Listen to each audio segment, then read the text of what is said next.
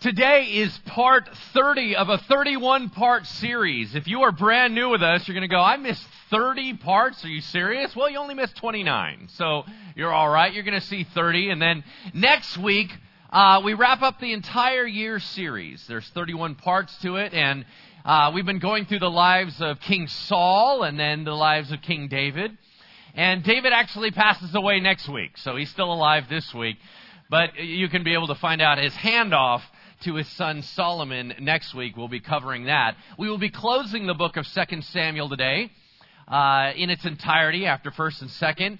But David's death is actually recorded in 1 Kings, so we're going to be addressing that next week. So take out the handout sheet that was given to you at the front door. If you don't have a Bible, there should be one under the chair in front of you.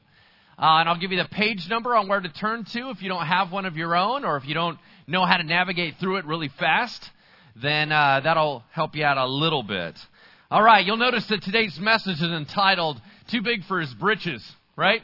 And I wanted to share just this thought that leads us to the fill in the blank on the sheet in front of you. Anytime we get into the mindset that we're in control, that we are more in control than God, that we have the say over our lives, that we are the ones that is doing everything in our lives, and we get cocky, arrogant, uh, prideful, whatever word you want to use, whenever we get into that mindset, we demonstrate sheer absurdity. To be prideful against God is silliness. It's just not realistic. Why? Uh, Remember last week when we were all kind of together and I did a short devotion on how infinite God is? Do you remember that? We talked about the fact that God is so enormous, so amazing, so outside that all of our millions and billions of galaxies that we see and do not see yet, the very outer reaches of our universe that we have yet to come in contact with, all of that is like sand before God. When you have an infinite God like that, how in the world do we take his seat in our lives? How do we sit on the throne in our lives when it's rightfully God's? Do we really think that we are smarter and more in control than an infinite God? That is ridiculous. The very idea of pride is just dumb. It doesn't even make sense. It's not realistic. And so the only way we can get prideful is if we start slipping in remembering who God is. And we start exalting ourselves. Each and every time we choose to do something that God says we shouldn't do, we're not thinking right. Because God should be in charge. God is in charge. But every once in a while, we get into these places where we start thinking that we're a big deal and we start making decisions that God doesn't like. David did that and it cost his nation dearly. So what we're going to do is we're going to dive into it. The fill in the blank in front of you is this, if you want to fill that out real quickly. Never forget that God gave you your blessings. Never forget that God gave you your blessings. It is not you. It is God.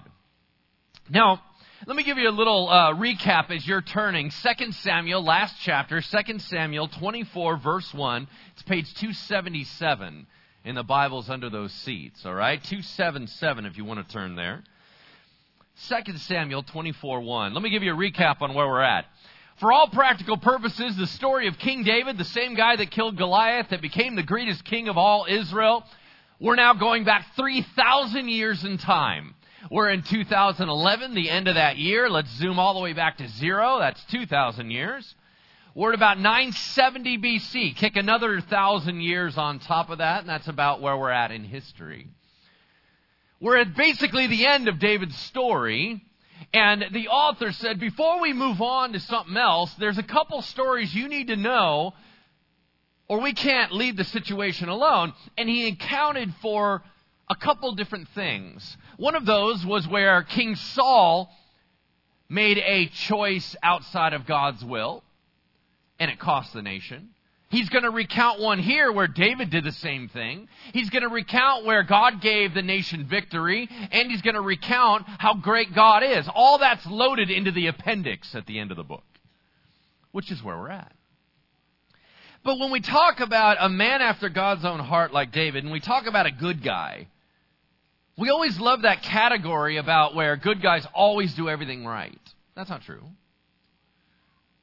Good guys have bad spots, just like bad guys have good spots. David, as much as he is the apple of God's eye and a man after God's own heart, still slipped in his mind about who God was and still made very, very poor decisions. I think that's one of the reasons why we love this guy so much. Because we know that God thought he was awesome, but he was just like us.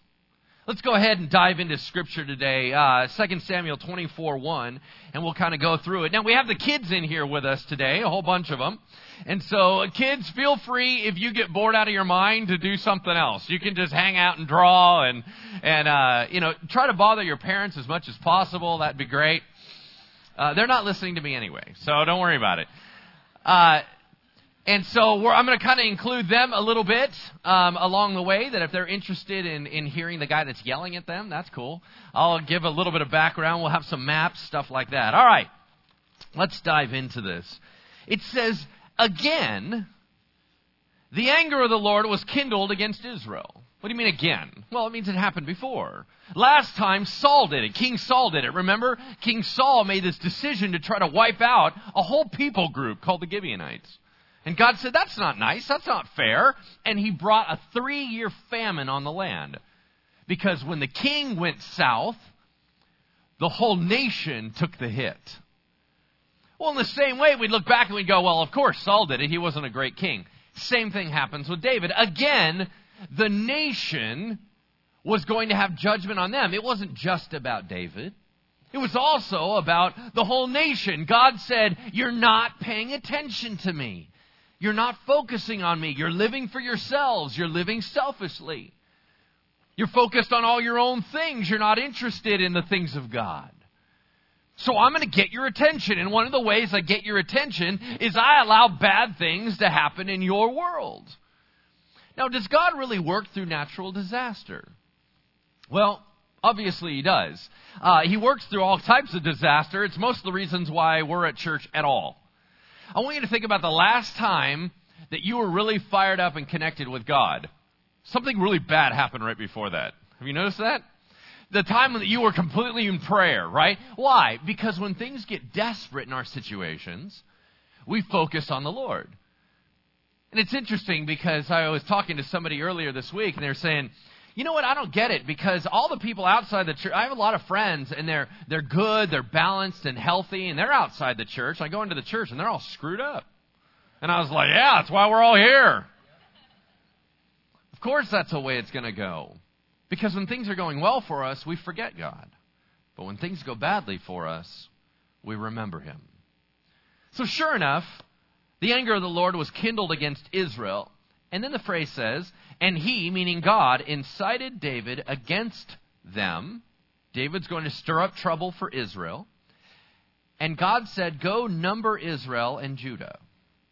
All right, two things are weird about that. Number one, God incited David against Israel by having him count the people. Why is that a big deal?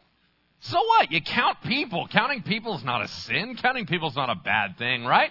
As a matter of fact, he took a census. We take censuses here in the United States all the time. Right? I mean, anytime you drive into a new town, it says Folsom, population, whatever. The only reason they know the population is because we took a census. And as a matter of fact, in the Old Testament, God commanded at times to take a census. So counting people is not bad, but whatever David is about to do is bad. We're not told why. But the weirdest thing about the line that we just read is that this story is told exactly in another book of the Bible, First Chronicles. If you read that account, there is one significant change in that line. It says, And Satan incited David to take a census. Why is that important? Because you just interchanged God and Satan in the same sentence. Now, I don't know anywhere else in Scripture that it does that. How weird is that? Now we all picture that it's God's one big bad guy and he's fighting the other big bad guy that's Satan and they duke it out all the time and it's good versus evil and there's this great big war happening. Hold on. We need to be very clear again on this. That's not at all what is happening. There is an infinite, all powerful, almighty, incomprehensible, right? Omniscient, omnipresent God, and then there's a rebel in the universe. A created being. More powerful than us? Most certainly. The pinnacle of God's creation? Absolutely. But a created being. That is Satan. So we have God the infinite, Satan the created rebel that's going against him. And let me be very clear as well on this. The only reason that Satan still is around, the only reason there are things like demons and bad guys, is because God is still utilizing them for his purposes. When he is done with them, they go bye bye. That's it. So as much as we think, oh, I wonder who's going to win, that's ridiculous. We know who's going to win. God is still using them. That's the only reason why they're here. So that still doesn't answer why the Bible can interchange God and Satan in the same sentence. Well, we've seen it happen before.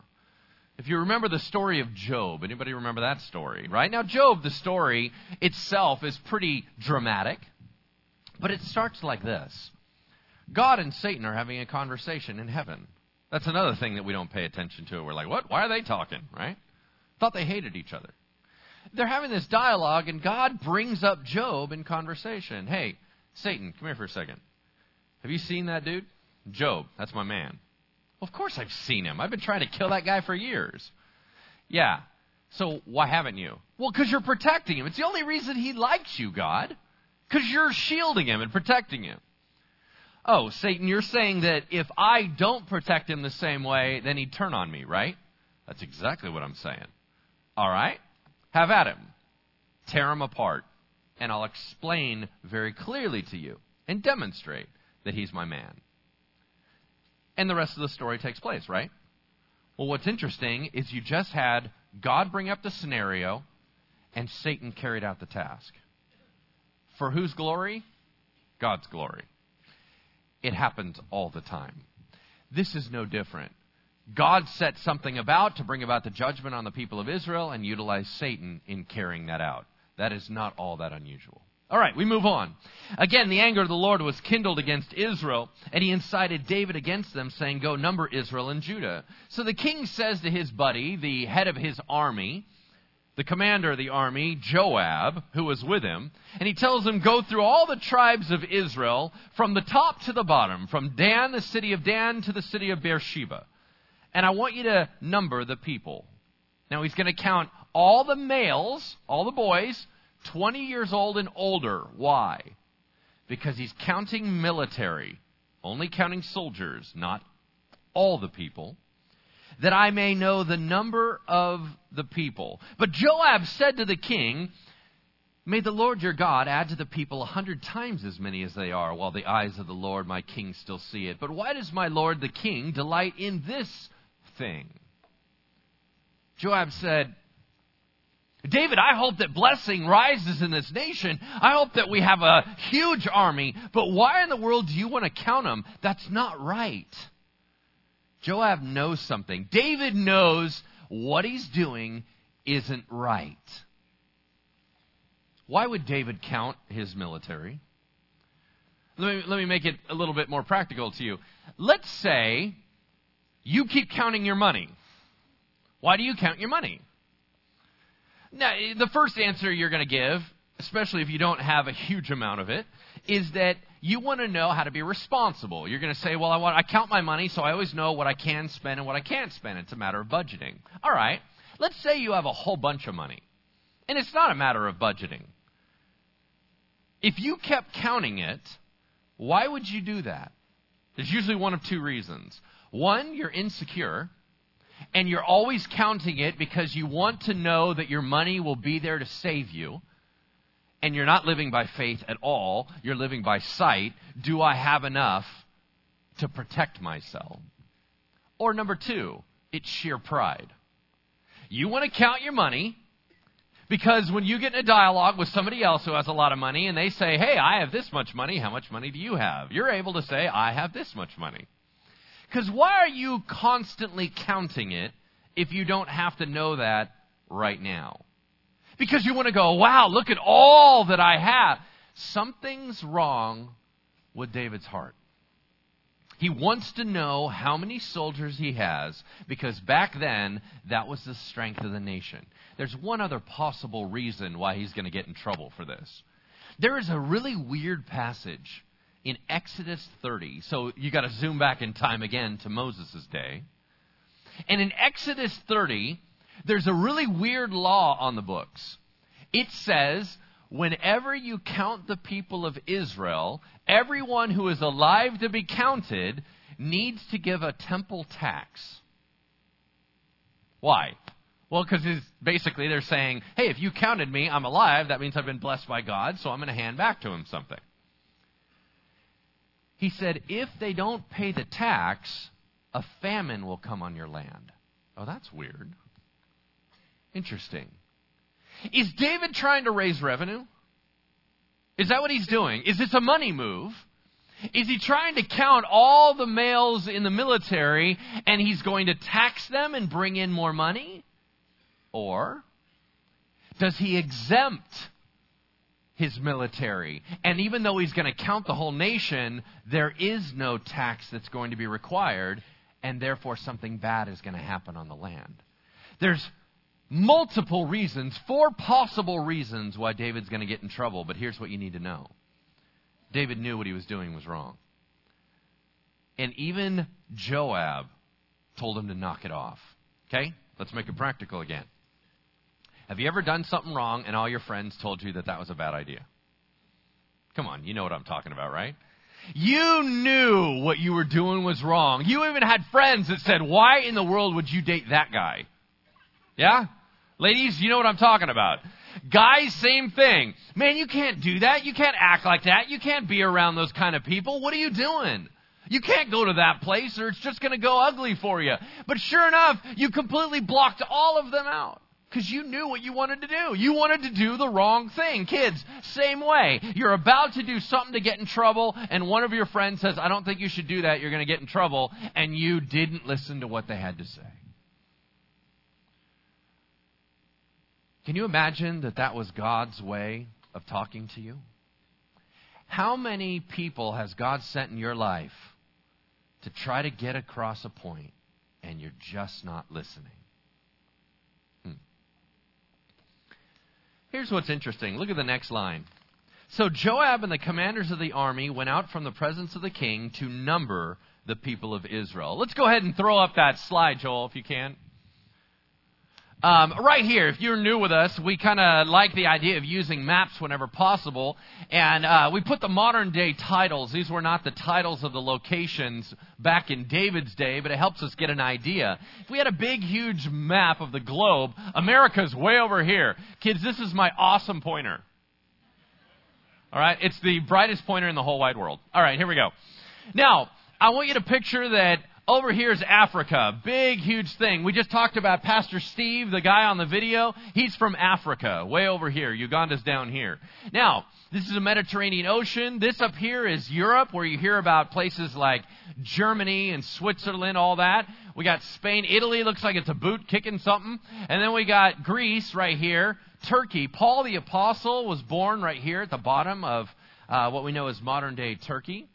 And right here is called the Middle East area, all of this. And we're going to zoom right into here, right about where Israel is, or Jerusalem. If you look at this map, the bumpy spots, the darkened spots, are mountains. The smooth spots are valleys, so you can see where the water would normally go in rivers, beds, or even dry valleys. And right here you see Bethlehem, where Jesus, of course, was born. And then Jerusalem. We're going to zoom in one more time on this piece of the nation. Now, if you look at this one, the darker brown lines are the territory lines or the boundary lines of Israel in David's day. Now, he's going to send them out to go on a nine and a half month journey around the nation, counting the military guys. The way it's going to go is it's going to go counterclockwise, right? Clock normally goes this way. We're going this way. So he's going to start out right here, go to Jazer, go all the way up to the top by Sidon, zoom all the way back down, and come back down into Jerusalem, counting everybody. Whenever you hear the phrase from Dan to Beersheba, Dan's at the very top, Beersheba's at the very bottom. It's the normal way of talking about all of Israel. It took him nine and a half months to count everybody. Why is that important? Because David made a bad decision, was told he made a bad decision, and in nine and a half months, he didn't even change his mind. Interesting. I was reading Warren Wiersbe's commentary, and he said, Do you realize he had 10 months to say, Lord, I'm sorry, that was a bad idea? Nope. He stuck to his guns. He's going to do what he wants to do. Now, maybe you have pushed against God and you rebelled and rebelled and rebelled. And then you finally got what you wanted. How'd that feel? Was it as awesome as you thought? No, never is. Right? Same thing happened with David. Pick it up in verse 10. But David's heart struck him after he numbered the people. He found out that he had 1.3 to 1.6 million soldiers, which estimates about 6 million people in the land. Now, he could have felt really good about that. Man, I got the biggest, baddest army. I'm all that. It was not nearly as satisfying as he thought. Now he realized, now that I know the information, I violated what God asked me to do. And it doesn't feel as good as it should have. He's convicted. David's heart struck him after he numbered the people, and David said to the Lord, I have sinned greatly in what I have done. But now, O Lord, please take away the iniquity, the sin of your servant, for I have done very foolishly. You ever feel bad for the stuff you do? You ever cry about it?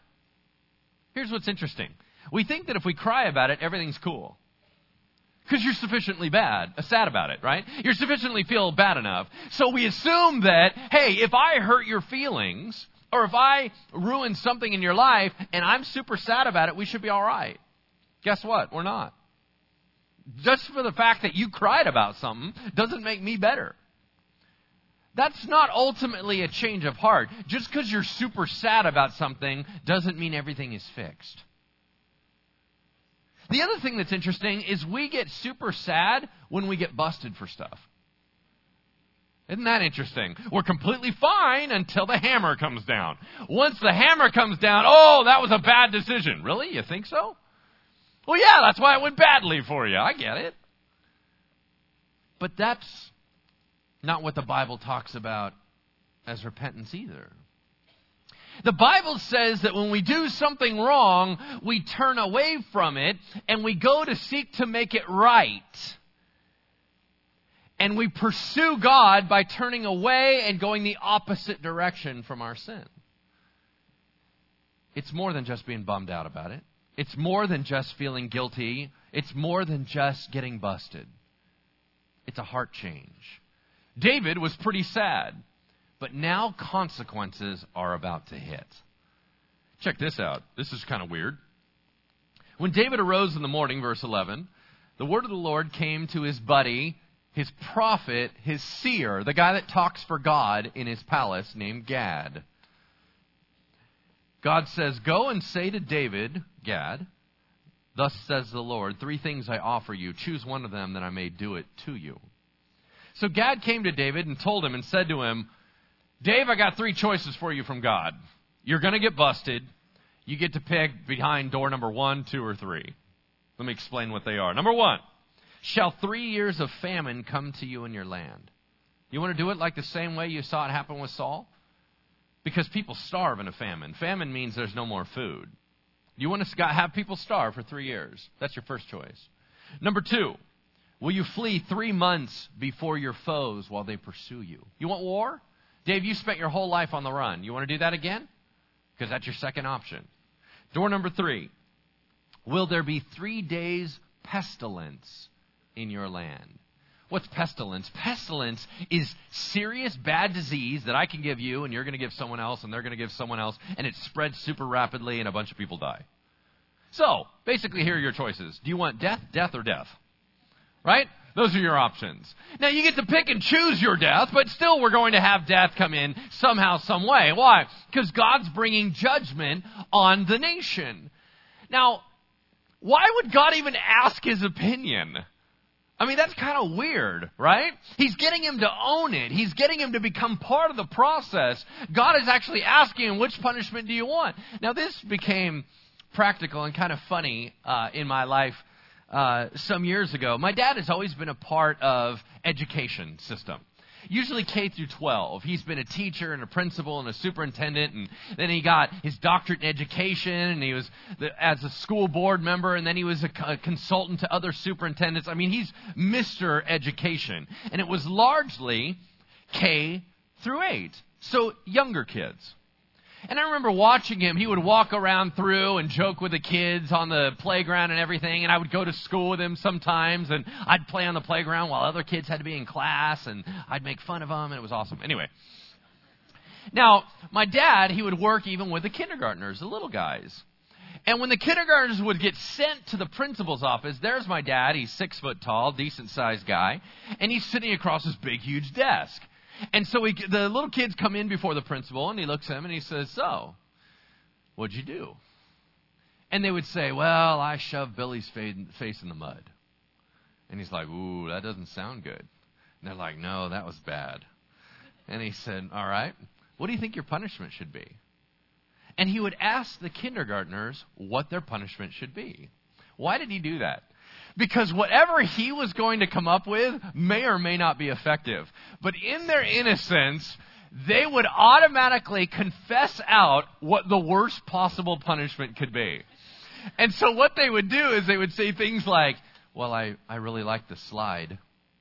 And he's like, Yeah? they're like, Well, maybe I shouldn't be able to go on the slide for seven days. And he'd go, Yep, that does sound fair. And they're like, Oh! Why that? How would you know? And, and that was their punishment. David, what do you want? Which form of death do you want? Look at his answer. He said, Consider and decide what answer that I will return to him who sent me. And David said to Gad to get back to God, I'm in great distress. I don't like any of my options. But let us fall into the hand of the Lord, for his mercy is great, but don't let me fall into the hand of man. So he said, I'd rather pick natural disaster that God's orchestrating than to go against mankind. Here's what's so weird about that story. When it came to punishment, David wanted to run into the hands of God. That is so opposite of us. We still have this bogus view that God's the bad guy that God's not the merciful one. We'd always rather run to people. Oh, they're more merciful. Really? Then you don't know God. David knew God well enough to say, if I'm going to get in trouble, I want to run to my heavenly Father. Because as much as He will punish me, He seeks my best interest, and mankind doesn't. David saw God as the compassionate, loving, grace filled, mercy God that He is. Do you see him like that at all? Or would you instantly say, hey, get me anywhere else, but don't let me fall into the hands of God? David said, but God is the most important to me. Of course I would go to him. All right, so he picks it. So the Lord sent a pestilence. Oh, that bad disease thing on Israel from the morning until the appointed time. Now, the appointed time initially was three days later. It was supposed to be three days of bad disease. And maybe that's what it means in Hebrew, but what you're going to find is that God cuts short the time.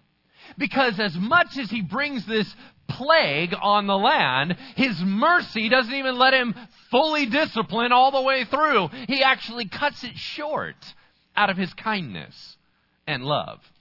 Now, the way it's written in Hebrew, it can either mean that it was during a portion of the third day that he cut it short, or other scholars believe that it means 3 p.m. Why is that important? From 9 a.m. to 3 p.m. Maybe it was one day. Look at the effect of one day under the wrath of God. And there died of the people from Dan to Beersheba 70,000 men. That's a rough disease.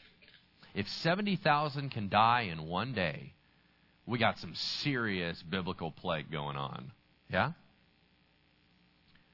But what's interesting is that phrase, 70,000 men died. Every other time that word is translated, it's translated military man. Why is that important? Because if indeed 70,000 military men died, this is what God was saying. Hey, did you go out and count your military? Really? You think that you're all big and bad now because you got all these guys. You got a million six. Is that what you got? And that's what makes you a big deal? You know what? I just decimated your army, 70,000. How about that? I just shrunk it down. Are we going to play this game? Is it that you think that you're so powerful because of all your warriors? Dude, the only reason you have ever won a war is because I fought for you. It was never your people. It was never your soldiers. I did it with Gideon. Gideon was ready to go in with thousands of men. I curved it all the way down to what? I curved it down to 300 men and I still won. I don't need your powerful soldiers. I do what I want to do and I always win. So if you want to say you have all this amazing army, I'll decimate them. You give me 9 a.m. to 3 p.m., and I will shut your army down. If God had not cut it short, how many could he have slaughtered? But look, when the angel stretched out his hand towards Jerusalem, the holy city, to destroy it, right? Because it was sweeping through the nation the Lord relented. He stopped from the plague, the calamity, and said to the angel who was working destruction among the people, It's enough. Stop. Stay your hand. And at that point, the angel of the Lord was by the threshing floor of Araunah the Jebusite. Then David spoke to the Lord when he saw the angel who was striking the people and said, Behold, I have sinned and I have done wickedly, but these sheep, these innocent leaders. What have they done? Please let your hand be against me and against my father's house. A little too late, Dave. You don't get to switch. So, right there, the angel of the commander of God's army, with one sword swipe, takes out 70,000. He's ready to bring it down again on Jerusalem, and God says, Enough. I made my point. And he was standing on a high place just outside of David's city of the city of David up on a hillside. And right there was a guy's house, Araunah the Jebusite. What is a Jebusite? Well, very simply this. The old city of Jerusalem used to be called Jebus. What do you call somebody who lives in Jebus? A Jebusite. All right. Makes it easy. So this guy, Araunah, has this threshing floor up there. What's a threshing floor? Well, it's the way you get your food. You you cut down all the stalks of your wheat, you lay them all down on the ground, you grab a big old oxen or a big old cow, tie a sled to it, you can stand on the sled for weight, and you drive it. And as the cow crushes all the grain, if you're on a high place, the wind could sweep in, blow away all the bad stuff, leave all the kernels of grain and all the healthy stuff on the ground. You scoop it up and you begin to use it for food. So he was threshing up there, and David looks up and God says, I want you to go up and build an altar for me right there on that spot. Now, that is a very famous spot. It's one of the most famous spots in the entire world. Anybody know what that spot is? It's now, we know it from the Old Testament as Mount Moriah. Why is Mount Moriah famous? Because a man named Abraham, the father of the Jews, offered up his son on Mount Moriah, Isaac. And before he was going to kill him, what did God say? Stop I provided a sacrifice. Just like this. The wrath of God was coming on. God said, Stop in the exact same location. I have provided a sacrifice. David will provide the sacrifice for you. No more death. It's the exact same location on that land that David purchases, where his son Solomon builds the most famous temple in all the world. We now know it as the Temple Mount and the corner of the modern city of Jerusalem. It's the most holy site in the world. It became under Palestinian control, and the Muslims came in and built a shrine to Islam called the Dome on the Rock. Anytime you see a picture of Jerusalem and there's that big gold dome, that's the exact same spot where all this went down. But here's what I want you to know as I close this portion out and bring up Pastor Russ to distribute communion to us and lead us through that as we close the service. He says a line that I never want us to forget. David is going up. Araunah sees the king showing up, and he's like, uh oh, what did I do? Right? Things are already bad in our land. Why is David coming up to me? David comes up, and Araunah says, What do you need, king? And he said, Well, I need to buy your stuff. I need to buy your land. I got to build an altar here. And Araunah says, Well, by all means, I'm not going to have you pay for it. No way, you can have everything that I got. You can take my cow, offer that. You can take the wood from the sled, use that as a burnt offering. I'll even help you. You can have all the land that you want for free. And David says something amazing, something that we need to learn and own. He says this I will absolutely not take it for free because I will not sacrifice to the Lord that which costs me nothing. I will not give God leftovers. I will not give God just whatever's easy. I will give God the best, the first, and my all. And he purchases that land. Pastor Russ, as he distributes communion and talks to you about it, I want you to think about this. There, just outside the walls of the holy city, Jesus Christ died on the cross, and once again, blood was shed so that the wrath would stop. The bread, the juice, represents another time that the merciful God said, I don't want you to hurt anymore. God will not say that wickedness is okay. But the loving Father that we serve will say, I'll take the hit. Jesus Christ died for you. And God loves you that much. I know things seem so crazy and wild in this life. But Jesus loves you an awful lot. Russ, why don't you go ahead and lead us?